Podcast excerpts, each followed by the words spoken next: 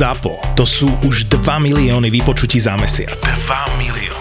A za každým, keď počujete týchto 15 sekúnd, viete, že mohli patriť vašej firme, vášmu brandu. Toto je vašich 15 sekúnd v úvode každého podcastu úplne každej epizódy. Na týždeň, na dva týždne alebo na mesiac? To je na vás. Ozvite sa mailom na obchod zavináč zábava v podcastoch SK a rozlúskneme to spolu. Ak vás niekto dostane do hry v rámci podcastov, tak sme to my. My sme ZAPO, my sme zábava v podcastoch, my sme 2 milióny každý mesiac. Tak si ich ukradnite na 15 sekúnd. V dokumente Petty Boyd spomínala, ako to bolo s tým, kedy teda ten Eric Clapton povedal tomu svojmu blízkemu priateľovi, že miluje jeho ženu. Údajne sa to stalo nad ránom na nejakom večerku, kde oni spolu boli. Je pravda, že ten Eric Clapton, on si tak trošku ospravedlňuje tú svoju náklonosť a tú svoju túžbu po, po priateľovej žene tým, že on vedel, že George Harrison je veľmi promiskuitný. Vedela to údajne aj ona, že naozaj George Harrison je veľmi často zahýbal a ten Eric Clapton bol fatálne do nej zadúbený. A e, na jednom takom večierku, keď ten George Harrison bol zasa niekde mimo, tak bol tam s ňou Eric Clapton, ktorý s vedomím George Harrisona s ňou občas vyrazil na obed, na večeru, na drink. On to bral, že sú to kamaráti, že je to v poriadku. A ten George Harrison s ňou tak už v skorých raných hodinách údajne sedel na nejakom večerku niekde v nejakej záhrade a tam sa zjavil ten George Harrison. A ten Eric Clapton, keď ho tam videl, tak mu to vtedy povedal, že milujem tvoju ženu. A ten George Harrison podľa slov Petty Boyd povedal, že no tak ty sa musíš teraz rozhodnúť, že či ideš so mňou alebo s ním. A ona akože sa zamyslela a povedala, že ja, jasne, že idem s tebou a išla s tým svojim manželom naspäť domov. A toto viedlo k tomu, že ten Eric Clapton úplne podlahol ťažkej heroinovej závislosti na začiatku 70. rokov. V podstate sa izoloval od sveta. Bol zavretý v nejakom takom rozsiahlom dome, kde ani neotváral dvere najbližším priateľom a Jedine oni čakali, oni čakali najhoršie. Áno. Je to pravda? Áno, ako naozaj on sa na jeden rok, tuším, úplne stratil zo života. To znamená, že on prestal v podstate umelecky tvoriť, naozaj prežíval, ale jediná jeho e, túžba bolo, aby dostal tú správnu e, dávku a správnej kvalitnej drogy. A tam došlo k neuveriteľným situáciám. George Harrison ho pozval na svoj prvý slávny charitatívny koncert v dejinách rokovej hudby, koncert pre Bangladeš, ktorý sa konal v New Yorku. V 71. V 70. Áno, začiatku 70. rokov to bolo. No a Erik mu povedal, že, že dobre, ale musíš mi zaručiť, že budem mať dosť drog. Dosť drog, pretože ja nebudem schopný e, fyzicky existovať, teda ani prísť na pódium. Čiže, a opäť je ten neuveriteľný vzťah tých dvoch ľudí, keď si zoberieš, že čo všetko ich spájalo, rozdelilo a ja nemôžem nepripomenúť aj to, že Eric Clapton e, hrá aj e, v jednej z najkrajších skladeb z repertoáru skupiny Beatles z bieleho dvojalbumu While My Guitar Gently Weeps. To gitarové solo, to je Eric, Eric Clapton, to znamená Eric Clapton bol súčasťou tej Beatlesovskej komunity, samozrejme predovšetkými primárne e, vďaka Georgeovi Harrisonovi. Čiže to bola až neuveriteľná fatálna závislosť a zaujímavé priateľstvo týchto dvoch ľudí, obrovských osobností po tej hudobnej stránke, prepojených po tej ľudskej stránke práve osobnosťou Petty Boyd.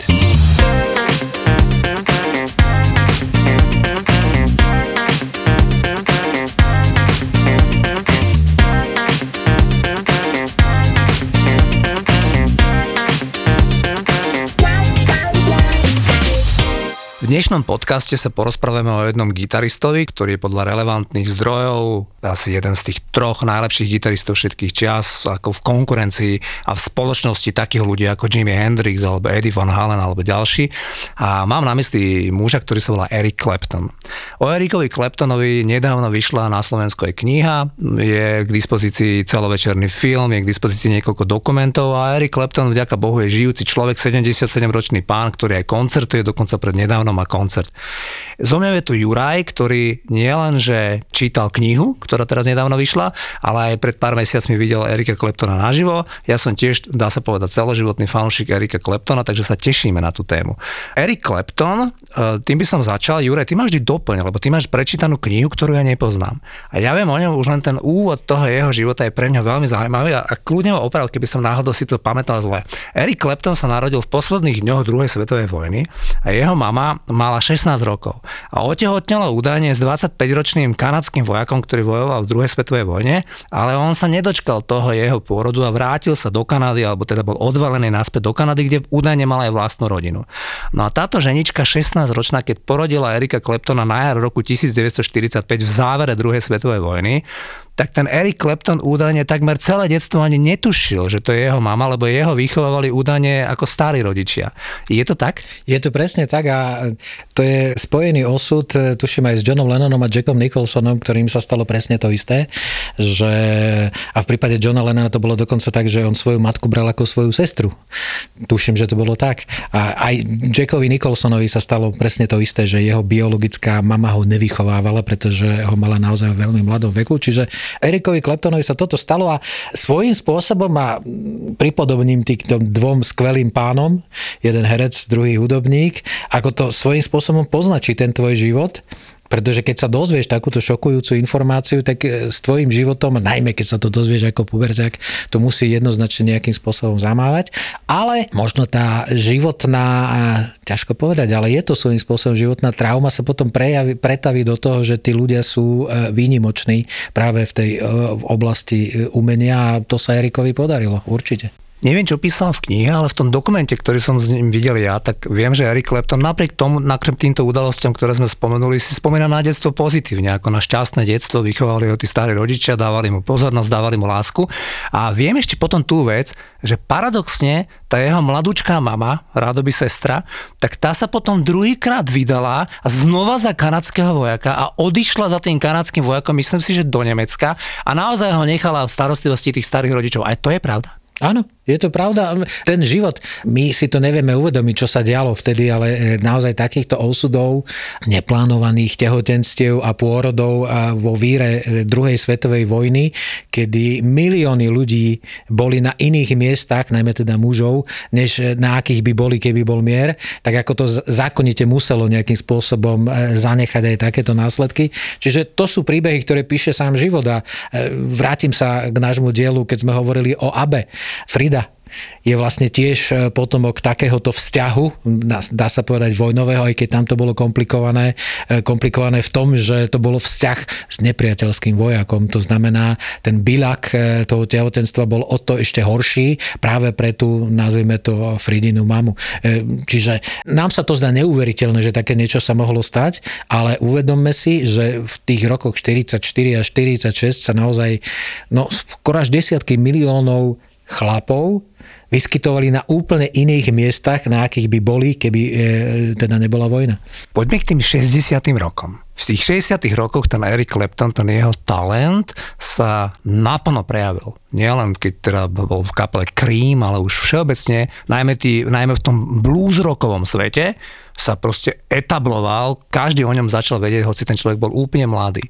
Čo by si povedal k tej jeho tvorbe, k tým 60. rokom, tej ranej tvorbe? On veľmi rýchlo v podstate sa stal známym aj svojim jedinečným štýlom hry, slow hand, pomalá ruka, to znamená, že on nebol ten heavy metalový šprinter, po gitarovom matníku, ale naozaj e, vedel hrať takým spôsobom, že to vyzeralo, že je to strašne jednoduché, strašne prirodzené, ale malo to neuveriteľnú emóciu. E, jednu vlastnosť mal, e, o ktorej aj potom v tej spomínanej knihe hovoril, že on zbytočne, ako sa hovorí, že špiritizoval. To znamená, zdalo sa mu, alebo veľmi rýchlo ho prestali veci baviť a nedoťahoval veci do konca. Čiže mal tam aj pomerne veľkú fluktuáciu, to znamená, že bol s Johnom Mailom Bluesbreakers, potom bol aj v Yardbird, Records, potom e, založil superskupinu Cream a toho prestalo baviť, založil inú superskupinu Blind e, Fate, no a potom aj tu veľmi rýchlo rozpustil a založil Derek and the Dominos, no a až napokon sa dostal k tomu, že začal v podstate vystupovať len pod svojím vlastným menom, ale konec koncov už mu nič iné nedostávalo, pretože v, tom, e, v tej súkromnej časti svojho života sa dostal do proste totálno alkoholového, drogového šialenstva a on mal mal problém aj fyzicky existovať a ja si na tej knihe nesmierne cením to, že bol neuveriteľne úprimný v tej knihe. To znamená aj všetky tie negatívne veci, ktoré sa týkali jeho života, on spomína až, až ne, s neuveriteľnou, až s denníkovou presnosťou. To znamená, že on e, vie písať, že s kým strávil noc, aké rôzne drogy e, si potreboval pozháňať a že sa, zmysel jeho života sa zmenil v tom, že e, jeho hlavným cieľom bolo získať drogy na to, aby mohol prežiť ten deň. Až tak, v podstate až do takého okruhu sa dostal, ale to, bol, to sa týka najmä tých 70 rokov, ale v tých 60 rokoch to ešte na tom nebol tak zle, ale vtedy naozaj skákal z projektu do projektu a tie nahrávky, ktoré z tých 60 rokov sú, sú neuveriteľné a on sa k ním nejakým spôsobom vracia, teda najmä v tej časti, ktoré sa týka ako tej super skupiny Cream, ako sa hovorilo, že vtedy je super skupina, kedy každý jeden z tých členov naozaj bol špičkou vo svojom odbore, teda vo svojom nástroji. No a zároveň vedeli vytvoriť niečo spoločné, čo aj vytvorili a zanechali len dva albumy, ale tie dnes patria k tomu Zlatému fondu rokovej histórie a také nenápadné prepojenie e, smerom e, k nášmu československému priestoru je, že autorom textov niektorých pesničíkov skupiny Cream. Bol človek, e, ktorý potom písal texty aj pre Makeyho Žbírku na, na uh, double album. Čiže tu vidíte, že sa viete dotknúť aj naozaj rokovej histórie aj z tohto teritória.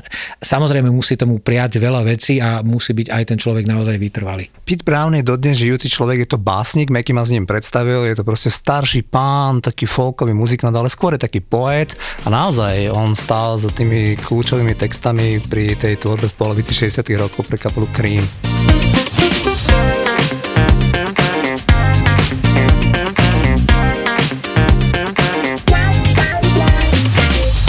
Ten Eric Clapton keď, keď teda si čítal tú knihu a keď sleduješ, tak má neuveriteľne turbulentný ten život. Tie drogy a toto, čo si hovoril, to, to je naozaj že téma, čo je až nevydale. Tým, že ten človek je ochotný o tom hovoriť úprimne a veľmi otvorene, tak sa dozvedáme veci, ktoré sú šialené. Ten človek v 60 rokoch začal experimentovať s tými drogami, keď bola kapela Cream. Ona sa rozpada kvôli tomu, že tí ľudia tam brutálne fetovali. Tí ľudia boli úplne nedisciplinovaní, hoci boli mimoriadne talentovaní. Rád by som pripomenul, že keď s Jurajom hovoríme našim poslucháčom, že sú super skupina, tak to je tak, ako Juraj povedal, že sú tam teda významné. Ako príklad, v 80 rokoch bola populárna kapela Traveling Wilburys, kde boli takisto piati špičkoví muzikanti, alebo možno si pamätáte na skupinu Power Station. Možno ťa nápadne ešte príklad nejakej také skupiny, ktorá sa hovorí, že super group, že kde sa stretnú výrazné individuality, treba už z predchádzajúcich projektov. A teraz späť k tomu Erikovi Kleptonovi, že v 60 rokoch on teda začal experimentovať s tými halucinogénnymi drogami a podobné veci. Ale mne sa tak zdá, že to, že v 70. už na začiatku 70. rokov ten človek prešiel na heroín na veľmi tvrdé drogy a bol veľmi závislý, tak v tom hrala významnú rolu istá žena a mám na mysli Petty Boyd. Áno, Petty Boyd to je fan fatal dvoch výnimočných ľudí, Georgia Harrisona a Erika Claptona. Ona ich spája a zároveň ich rozdeluje neuveriteľný príbeh, keďže Eric Clapton bol priateľ a ostal aj e, priateľom Georgia Harrisona, ale on sa beznadejne zamiloval do Petty Boyd, ktorá bola manželkou Georgia Harrisona. A v zásade došlo k situácii, kedy to vlastne musel oznámiť svojmu priateľovi, že milujem tvoju ženu. Aj George to niekde tuším aj opisuje, že tak som to zobral na vedomie a nevedel som, čo s tým, ako s tým naložiť. No a, ale vďaka vlastne Petty Boyd vznikla jedna z pesničiek, eh, ktorá patrí do toho, že top top, ktorá je skvelá v obidvoch tých verziách, ktoré existujú a to je Leila. Lebo je to samozrejme pesnička, ktorá má svoj e, príbeh v tom, že ten text e, vznikol na základe nejakej starobilej báje, tuším, pochádzajúcej z Perzie, ale je to vlastne význanie lásky Petty Boyd, Leila.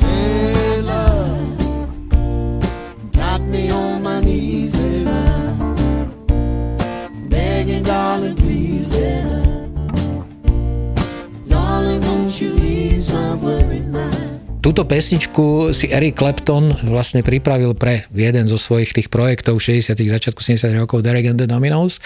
No a neuveriteľným spôsobom ju úplne inak poňal potom na Unplugged o 22 rokov neskôr, keď nahrával album MTV Unplugged a je z toho zrazu úplne iná pesnička. Keď v tej prvej je veľmi výrazné gitarové solo jeho kamaráta Duana Olmana. Tá druhá je už naozaj už len tá blúzovka, amplaktovka a je to pesnička, za ktorú získal Grammy a mnoho ocenení a ktorá samozrejme dodnes e, patrí k absolútnej proste povinnej súčasti všetkých jeho koncertov. Nemôže byť koncert e, Erika Kleptona, kde by táto pesnička nejakým spôsobom nezaznela. No a Vďaka Petty Boyd vznikla aj iná fantastická skladba, ktorá je spojená s Ericom Claptonom a to je Wonderful Tonight. that she'll ask me, Do I look alright? And I'll say, Yes, you look wonderful. To je neuveriteľne nádherný príbeh, vychádzajúci zo života, ktorý zažil podľa mňa každý jeden ženatý chlap, že keď idú spolu niekde do spoločnosti, žena takmer nikdy nemá dostatok času na to, aby sa pripravila tak podľa svojich predstav a podľa toho, ako si myslí, že by mala ísť do spoločnosti, tak ako chlap, ktorý väčšinou za 10 až 15 minút je pripravený vyraziť kamkoľvek, tak čakal na ňu tých obligátnych 5, 10, 15, možno aj viac minút. No a vtedy ho napadla tá pesnička a vznikla pesnička jedna z najnádhernejších love songov, aké existujú Wonderful Tonight. To sú príbehy pesničiek, ktoré naozaj niekedy napíše sám život a napíše ich v situácii, ktorá v tej časti života toho hudobníka, ktorá nepatrí k tým najšťastnejším a to sú práve tie 70. roky. Ale naozaj toto sa stalo, tak toto bolo a vďaka klasickému ženskému vrtochu eh, Petty Boyd máme eh, nádhernú skladbu, ktorá už s nami tu zostane. Potom, keď on teda išiel do tohto stavu, toho, tejto depresie, hlbokej depresie, poháňanej tým obrovským drogovým šialenstvom, tom, tým zatváraním sa do tej samoty, tak viem, že prosím zhruba v polovici 70 rokov tá Petty Boyd sa rozviedla s tým Georgeom Harrisonom. Pravdepodobne už naozaj sa to nedalo uniesť, jeho neverí a podobné veci. A ona prišla za tým Ericom Claptonom a ty vieš, že oni sa potom aj vzali. A proste. Lenže ten Eric Clapton, podľa jej slov, on už proste bol k ničomu, lebo on bol tak rozbitý človek, že on už akože vôbec na ten manželský a nejaký takýto život bol úplne nevhodný partner, lebo z neho bola úplná troska. Čiže, čiže jemu sa naplnil ten sen, po ktorom on sníval a po ktorom túžila takmer si zničil to priateľstvo s tým Georgeom Harrisonom, ale cez to všetko sa ten vzťah s tou Petty Boy, ktorá nakoniec prišla do toho jeho života, on si vysníval, nerealizoval v nejakej najlepšej rovine. V zásade Eric Clapton uh, si usporiadal svoj život až po svojej 50 Definitívne e, prešiel do niečoho, čo e, absolútna väčšina ľudí stihne do 30 tak on to stiel až po 50 V podstate to bolo až po tragickej smrti jeho jediného syna prídeme. Konora v 90 rokoch, ale až v podstate v tých 90 rokoch, kedy začal abstinovať od alkoholu aj od všetkých drog. E, to znamená, myslím si, že aj tá smrť e, toho jeho syna nejakým spôsobom mu možno dala znamenie, že, že toto je posledné, čo ako nejakým spôsobom v jeho živote ešte existuje a že už by mal niečo s tým robiť. On to naozaj urobil a v podstate od tej polovici 90. rokov je z Erika Kleptona, povedal by som až taký domáci typ, ktorý nerad koncertuje a keď koncertuje, tak už to nie sú tie nekonečné šnúry, ktoré boli v 70. a 80 80 rokoch, ktoré boli spojené s tými klasickými troma slovami sex, drogy a rock and roll. Všetky tieto súčasti, on v tej knihe veľmi e, dôsledne a naozaj denníkovo spomína. Ja som presvedčený, že Eric Clapton si musí, musel písať denník, pretože e, podrobnosti a množstvo mien, ktoré sú v tej spomínanej knihe, sú neuveriteľné. Na jednej strane pre čitateľa to môže byť až trošku náročné, koľko rôznych mien a koľko rôznych udalostí sa tam objavuje v tej jeho biografii, ale pre ľudí, ktorí sa troška viacej zaujímajú, je to neuveriteľný zdroj pozorohodných informácií o tom, ako vyzerala, ako sa správala roková scéna na tej najvyššej úrovni. A čo Eric Clapton vždy patril ako do tej najvyššej úrovne, že naozaj čo všetko vplývalo na život jednej veľkej rokovej hviezdy, na to, akým spôsobom sa správala, akým spôsobom e, správovala svoje peniaze, pretože on sám povedal, že jednak ako minul strašne veľa peniazy na drogy, ale potom postupom postupom času aj tým, že naozaj si našiel spolupracovníkov, ktorí mu túto časť jeho hudobnej kariéry vedeli dobre správovať. To znamená, už neprichádzalo tie obrovské peniaze, ako sa mu to stalo na začiatku jeho kariéry, tak aj to z neho urobilo iného človeka a je pozorhodné sledovať ten vývoj, kam sa ten človek dokázal posunúť a čo sa týka jeho životosprávy, tak to sú, to sú tie zázraky, že ľudia, ktorí majú v sebe alebo prešlo ich telami také množstvo proste tých látok, dnes existujú a vo veku 70 a viac rokov regulérne koncertujú na tých najväčších možných sálach, ako by sa nechumelilo tak jednak musia mať na to kondičku, museli mať šťastie a samozrejme museli mať absolútnu špičkovú a dodnes majú absolútnu špičkovú zdravotnú starostlivosť, lebo ako sa hovorí, že celé dejiny rokovej hudby sú vpísané v tvári Kisa Richardsa, ale Keith Richards je stále medzi nami a koncertuje Eric Clapton v podstate to isté.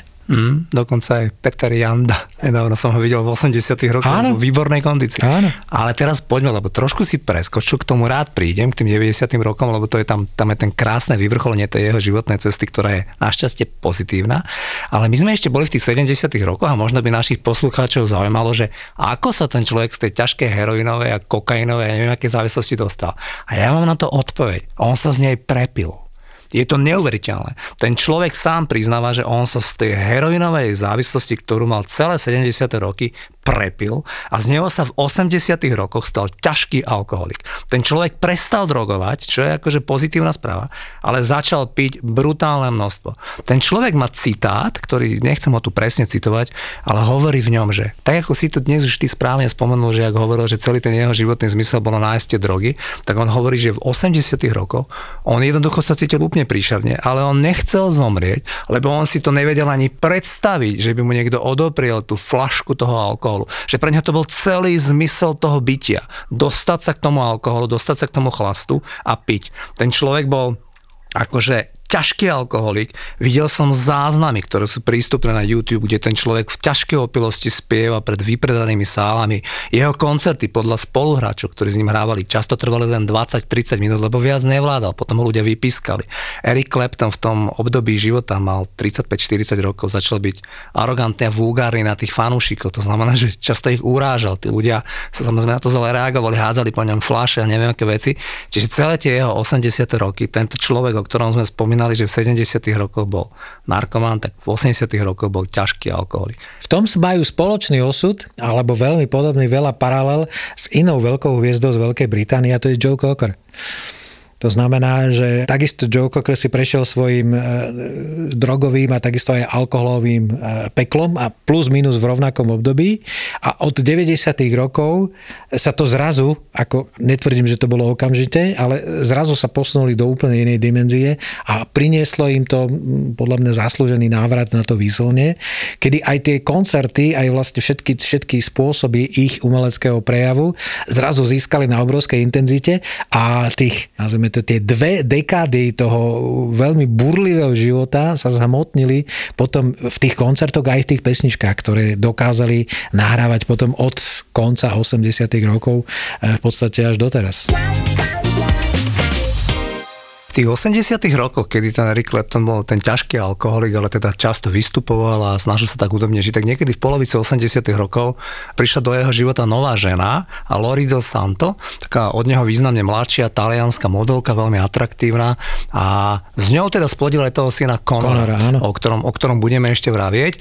On v tej knižke, lebo ty si mi spomínal túto, ešte keď sme boli off-air, že tam prezrádza aj rozličné sexuálne avantúry. Tak on, že by si nám niečo tak prezradil, že v zásade spomína každú jednu významnejšiu ženu, ktorá prešla jeho postelou. A ten zoznam je pomerne, by som povedal, ako pozoruhodný, ale Mňa to fascinuje, že aký by som povedal úprimne dokáže byť a niekedy je to pre mňa šokujúce vzhľadom aj k jeho partnerkám, ktoré uh-huh. prešli naozaj jeho postelou, že takto otvorene to dáva e, návonok, ale je to konec koncov jeho voľba. Čo je naj, najdôležitejšie? je to strašne zaujímavé čítať. Pre 99% ľudí to má informačnú hodnotu len vtedy, keď to my dvaja, dajme tomu teraz povieme. Uh-huh. Ale na e, absolútna väčšina ľudí vníma Erika Kleptona prostredníctvom jeho tvorby. A tam už je to naozaj jedné, lebo a tu platí aspoň moja, moja taká skúsenosť, že umelecká genialita vôbec nemusí korešpondovať e, e, s ľudskou osobnosťou alebo so spôsobom života toho, kto to dokáže urobiť. Že aj v úvodzovkách, a neplatí to Ericovi Kleptonovi, hovorím to ako prípad, aj niekto, kto sa vo svojom súkromnom živote správa ako veľká svinia, alebo proste človek bez nejakých morálnych zásad, dokáže stvoriť geniálne dielo. Prípade Erika Kleptona ten život bol naozaj búrlivý, nebol, rozhodne to nebol prípad e, Paula McCartneyho, ktorý našiel svoju životnú lásku a s ňou v podstate ostal až do konca jej dní a tak ďalej. A množstva iných ľudí. Naozaj to životné šťastie našiel až po 50 to definitívne životné šťastie, ale dopracovala sa k nemu za veľmi dramatických okolností v rámci jeho osobného života aj života v tomto prípade jeho syna, syna Conora. Teraz sme v období, kedy má dajme tomu, že 45 rokov, píše sa rok 1990 a ten človek, už sa mu začali diať tie veci. Stále akože je alkoholik. Táto Lori, ktorú som spomenul, tá atraktívna, on z ňou v podstate nežil. Ona žila sama, on tam len financoval ten jej život. A on, Na určitý ním, čas boli spolu a potom zase každý si tak, robil S ním sa vôbec nedalo. A pravdepodobne má pravdu aj ona, aj s ňou som čítal rozhovor, že s ním sa vtedy asi veľmi nedalo. A tam jemu sa stali také tie veci, že v roku 1990 e, mu zomreli pri leteckom nešťastí Steve Ray Vaughan a ešte ďalší traja muzikanti z jeho kapely, ktorí z helikopterov niekde v New Yorku havarovali a proste z ničoho nič, dokonca sa vraví, že on mal sedieť v tej helikoptere. Čiže proste tam sa mu stalo toto, že mu náhle zomreli blízki priatelia a spoluhráči z kapely a o rok neskôr sa mu stala tá tragická udalosť, že práve tejto talianskej modelke, ktorá bola teda v úvodzovkách životná partnerka Erika Kleptona, aj keď taká neveľmi regulárna, tak ona s ním bola v nejakom New Yorkskom rakodrape, kde ten chlapec nešťastnou náhodou z nejakého 54. poschodia vypadol a, a samozrejme, že zomrel. Erik Klepton na to spomína a hovorí teda, že tam hneď prišiel, lebo bol v tom čase v New Yorku. On, a... on popisuje tie dni, lebo on tesne predtým s tým synom bol. On sa od neho, a v zásade už e, sa mu stalo to, že mal pocit, že konečne je otec, že konečne už zažíva proste niečo, čo sa mu nedarilo dovtedy vtedy, že už ide do tej roli a teraz príde takýto obrovský, uh-huh. obrovský životný šok.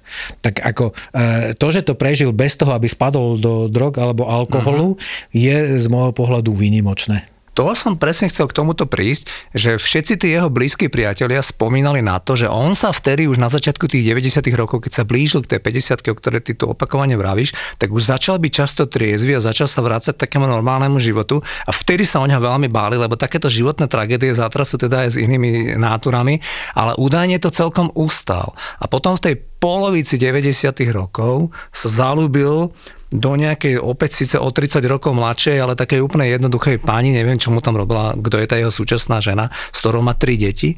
A, a skutočne Eric Clapton je 77-ročný hudobník, ktorý posledných viac ako 20, možno 25 rokov je triezvy a proste žije si, žije si taký usporiadaný život. Naozaj sa stal otec, má proste malinké deti a, a konečne teda našiel sám seba po tom, čo si ty vravel, po tých všetkých veciach, ktoré podľa mňa mnoho ľudí by ani neprežilo. Čiže proste to sú šialené veci, ktoré tento človek má za sebou a ustál, to si zober, že taký, neviem, ľudia ako Kurt Cobain, hej, ktorý to mal našliapnuté podobným štýlom, tak v 27 rokoch koniec. A to by sme mohli spomenúť hromadu takýchto ľudí z hudobného biznisu, o ktorom sa dnes hovárame. Takže pre mňa je to vôbec zázrak, ako ty vravíš, že to ten Eric Clapton dal, že dnes koncertuje, že vyzerá byť úplne spokojný. Samozrejme, že ten Eric Clapton počas celého života bol trochu taký rebel, Hej, mal, mal, akože niektorí mali problémy s tým, že mal vždy také veľmi zvláštne názory. Dokonca v tom dokumente si predstav, bolo uvedené, že ten Eric Clapton, jak bol ten alkoholik, tak on urážal Černochov na koncerte, takže z neho urobili rasistu. Na to sú proste, bol to na koncerte v Amerike. A na to sú oni enormne citliví. A ten Eric Clapton sa veľmi úprimne vyviňoval, že to nie je možné, že to musel povedať buď v nejakom blúde, keď bol strašne opitý, alebo že celý jeho život je blues Ano. Blues je černovská hudba, ano. že on mal najbližších priateľov Černochov. On nahral aj v podstate jeden album Me and Mr. Johnson, čo sú vlastne skladby Roberta Johnsona, černožského bluesmana, ktorý zomrel úplne chudobný a v podstate je to príbeh ako symbol blues. Blues je hudba naozaj chudobných černožských vrstiev. A on miluje Roberta Johnsona, miluje práve tento druh hudby. Konec koncov založil e, špeciálny festival s názvom Crossroads, kde pozýva rôznych gitaristov, na ostrove Antigua a tam s veľkou chuťou, s veľkou pompou a s veľkou radosťou predstavuje práve tie podoby toho blues, toho černo, tej černoskej Všetko afroamerické muzikanti. Čiže v zásade to, že naozaj, keď mal v sebe 2,7 uh-huh. promile a viac, ako z neho vyleteli takéto veci, e, vôbec sa tomu nečudujem a mal jediné šťastie, že to bolo ešte v tých 70 rokoch, lebo e, dnes by možno dostal zákaz vstupu na americký kontinent, keby sa niečo takého naozaj stalo. Ale čo je pre mňa dôležité, Eric Clapton dokázal osloviť ľudí, ktorí naozaj sú, e, nazveme to v úvodzovkách, v dobrom slova zmysle fajnšmekry, majú radi rokovú hudbu, majú radi bluesovú hudbu, čiže majú radi troška špecifické žánre, ale dokázal urobiť aj skvelé pesničky, ktoré patria k tomu ako naozaj tomu, tomu mainstreamovému repertoáru, to znamená, že dokážu ju vnímať aj ľudia, ktorí sa naozaj o tieto žánre nezaujímajú. Čiže v tom je geniálny, že na jednej strane je veľmi zaslúžilým symbolom pre ľudí, ktorí sa zaujímajú špeciálne rokovú a bluesovú hudbu. Na druhej strane je človek, e, ktorého keď poviete, tak dokáže rezonovať aj u ľudí, ktorí sa skôr zaujímajú možno o pop, o pop rock, o tej všeobecnej žánre, mainstream. Ako ono. Čiže keď si zoberieme možno jeho 12 najlepších pesničiek, tak som presvedčený, že ktorýkoľvek aspoň trošku zorientovaný posluchač ich bez problémov identifikuje. A ja sa vrátim k jednej pesničke a k tomu, že Ty to sám dobre poznáš, keďže máš e, reláciu o príbehoch pesničiek, že e, niekedy sa stane obrovský hit z pesničky, o ktorej to ten daný interpret vôbec e, nepredpokladá. Hovorím o pesničke Aisha the Sheriff, ktorú nahrával v tej polovici 70 rokov a dostala sa mu do rúk platňa Boba Marleyho. On ju nahral s tým, že to bude jedna z tých desiatich pesničiek a bol šokovaný, keď mu z vydavateľstva povedali, že toto má byť ten hlavný single. Povedal, že či ste ste sa všetci zbláznili, lenže nie, nezbláznili sa. Potom im spätne dal naozaj za pravdu. U Erika Kleptona je zaujímavé a dôležité toto, že on je vyhľadávaným človekom na rôzne druhy spoluprác. To znamená, že on veľmi rád spolupracuje so svojimi kolegami, e, má fantastický album s BB Kingom, má vynikajúci album s J.J. Kalom a ďalšími hudobníkmi. To znamená, on napriek tomu, že je to v podstate taký v úvodzovkách vlk samotár alebo niečo podobné, on rád kooperuje s ľuďmi a väčšinou s ľuďmi, ktorých on sám uznáva uznáva ako ľudí, ktorí ho inšpirovali, ktorí sú pre neho umelecky zaujímaví a tým pre mňa potvrdzuje to, že on je otvorený rôznym vplyvom. Koniec koncov, jeho hlavným spolupracovníkom, teda od tých 90. rokov, bol Simon Climby. A Simon Climby je polovička takej popovej skupiny Climby Fisher? Climby Fisher, Last Change Everything a je ich najväčší. mohli poznať? To bola klasická popová skupina a on v ňom našiel svojho hlavného spolupracovníka, predovšetkým čo sa týka albumov v podstate od polovičky 90. rokov až, až doteraz. Čiže to je, to je na ňom, ja si na ňom to cením a to je na ňom, myslím si, že zaujímavé, že on nie je zahladený v tej jednej svojej škatulke, že len Eric Clapton a nikto iný, ale on veľmi rád a aj tým, že organizuje ten festival, kde pozýva všetkých rôznych gitaristov, tak je to človek, ktorý podľa mňa má rád tú svoju komunitu a, a rád nejakým spôsobom rozširuje. Práve v tom období pri jeho spolupráci so Simonom Climbim vznikla pesnička My Father's Eyes. Už sme spomínali, koľko pesničiek venoval svojim milenkám a ja neviem, akým všetkým situáciám. My Father's Eyes je pesnička, ktorú venoval tomu svojmu otcovi, o ktorom sme hovorili v úvode tohto podcastu. A on totiž to, keď už išiel k tej 50 ako ty stále vravíš, a kedy sa mu začal ten život dávať do nejakého poriadku, tak začal veľmi sa zaujímať o tom, že kto bol ten jeho pôvodný otec.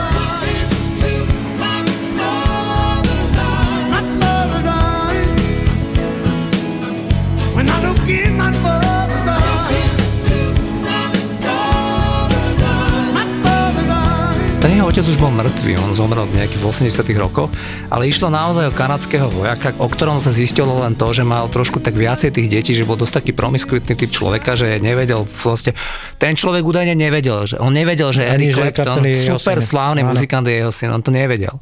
A on tento človek to tak prežil, ale zistilo sa pre Erika Claptona zaujímavá skutočnosť a to tá, že ten jeho otec bol muzikant. On hral samozrejme v nejakých amatérských súboroch na klavír, alebo čo, ale tie hudobné gény, ktoré ten Eric Clapton bez pochyby má, tak ich mohol mať po tomto kanadskom človeku, ktorý bol muzikant. Ja len pripomeniem, že stále hovoríme o osude tých, nazveme to, vojnových detí vrátim to späť e, svojím spôsobom na našu československú pôdu. Meky Šbírka je príkladom v podstate vojnového dieťaťa, aj keď už teda následkom toho vojnového vzťahu, to znamená slovenský vojak, ktorý vo Veľkej Británii si nájde, e, našťastie to skončilo manželstvom, šťastným manželstvom, alebo prípad Vladimíra Mišika, ktorý zistil, že jeho otec je z Ameriky, napokon ho našli a zistil, že zrazu má asi 7 súrodencov v Amerike, s ktorými sa aj stretával a videl sa. Proste on našiel svoju americkú rodinu. A ešte, ak dovolíš dve otázky k tomu koncertu, ktorý si videl pred niekoľkými mesiacmi. Keď tam hral pieseň Leila, tak on hral takú vo verzii Deregen Dominos alebo tú akustickú? V zásade on už, e, Erik, od toho MTV Unplugged koncertu ju hrával len tej akustickej verzii. Možno, že ju niekedy hral, ale, ale konec koncov prečo nie? Myslím si, že absolútna väčšina ľudí už ju má navnímané práve z tejto verzie. A čo je zaujímavé, ja sa k nej vrátim, on vôbec, a to je podobné ako s pesničkou Aisha the Sheriff, tak aj celý tento MTV Unplugged eh, program on vôbec nemal predstavu, že to bude niečo výnimočné. V tom čase vlastne ten program nejakým spôsobom začínal alebo stával sa byť populárny. Čiže bolo to štandardné, že interpret, ktorý je nejakým spôsobom zaujímavý, urobí koncert pre MTV, lebo MTV v tom čase bola na vrchole slávy. Čiže kto sa dostal na MTV a ešte s týmto špeciálnym programom, mal postarané o publicitu všeobecne. Takže on sa bál, že to nebude až tak dosť dobré a že, že či to vôbec dovolí odvysielať a nakoniec sa z toho, z toho stal album album, vďaka ktorému získal niekoľko Grammy a svojím spôsobom zrevitalizoval a proste nakopol jeho kariéru ešte do takých obrátok, o ktorých sa mu možno nesnívalo ani v tých 60 a už vôbec nie v 70 a 80 rokoch. Súhlasím. Keď si ho ty videl na tom koncerte, teraz ako 77-ročného pána, tak ako by si to vyhodnotil, že bol to dobrý zážitok? Bol to zážitok, ktorý nesplnil celkom moje očakávania, ale bolo to dané tým, že spôsob svetelnej režie toho koncertu bol z môjho pohľadu veľmi nešťastný, pretože bola to obrovská auto arena, kde bolo 15 tisíc ľudí a on bol počas celého koncertu v podstate v šere. On bol nasvietený viac menej len zo zadu a keby neboli tie veľké obrazovky, tak v zásade ho nevidím, aj keď som nevi- bol trošku vzadu. Myslím si, že s tým mali problém aj tí ľudia nejakým spôsobom, ktorí boli bližšie k podiu ako ja. A je to škoda, pretože pretože tá predkapela pred ním bola nasvietená oveľa lepšie a aj tie reakcie boli podľa mňa také živšie. Ono, tento spôsob nasvietenia podľa mňa má zmysel v nejakom malom klubu alebo v malom priestore, ale je veľmi nešťastný pre veľkú halu. Ale hudobnícky to Hudobnícky bolo? to bolo skvelé, tam nie je veľmi čo pokaziť, to znamená, on má fantastickú kapelu, e, ktorá s ním hráva už dlhé roky. E, Chris Stanton, to je klavirista, ktorý dlhé roky hrával súčasne s Joe Cockrom aj s Ericom Claptonom a ďalší skvelý hudobník. Mal tam dve fantastické vokalistky, ktoré mu pomáhali vo všetkých možných pesničkách, čiže po tej hudobnej stránke, keby som to len počúval, bolo by to vynikajúce. Len keď ideš niečo, že si to chceš aj pozrieť, tak tam ten, nazveme to, ten vizuálny, ten emočný zážitok, ten nebol taký, ako, ako by som si predstavoval. Ale vôbec nič to nemení, že pesničky Erika Claptona bude mať vždy rád. That's it, to je všetko.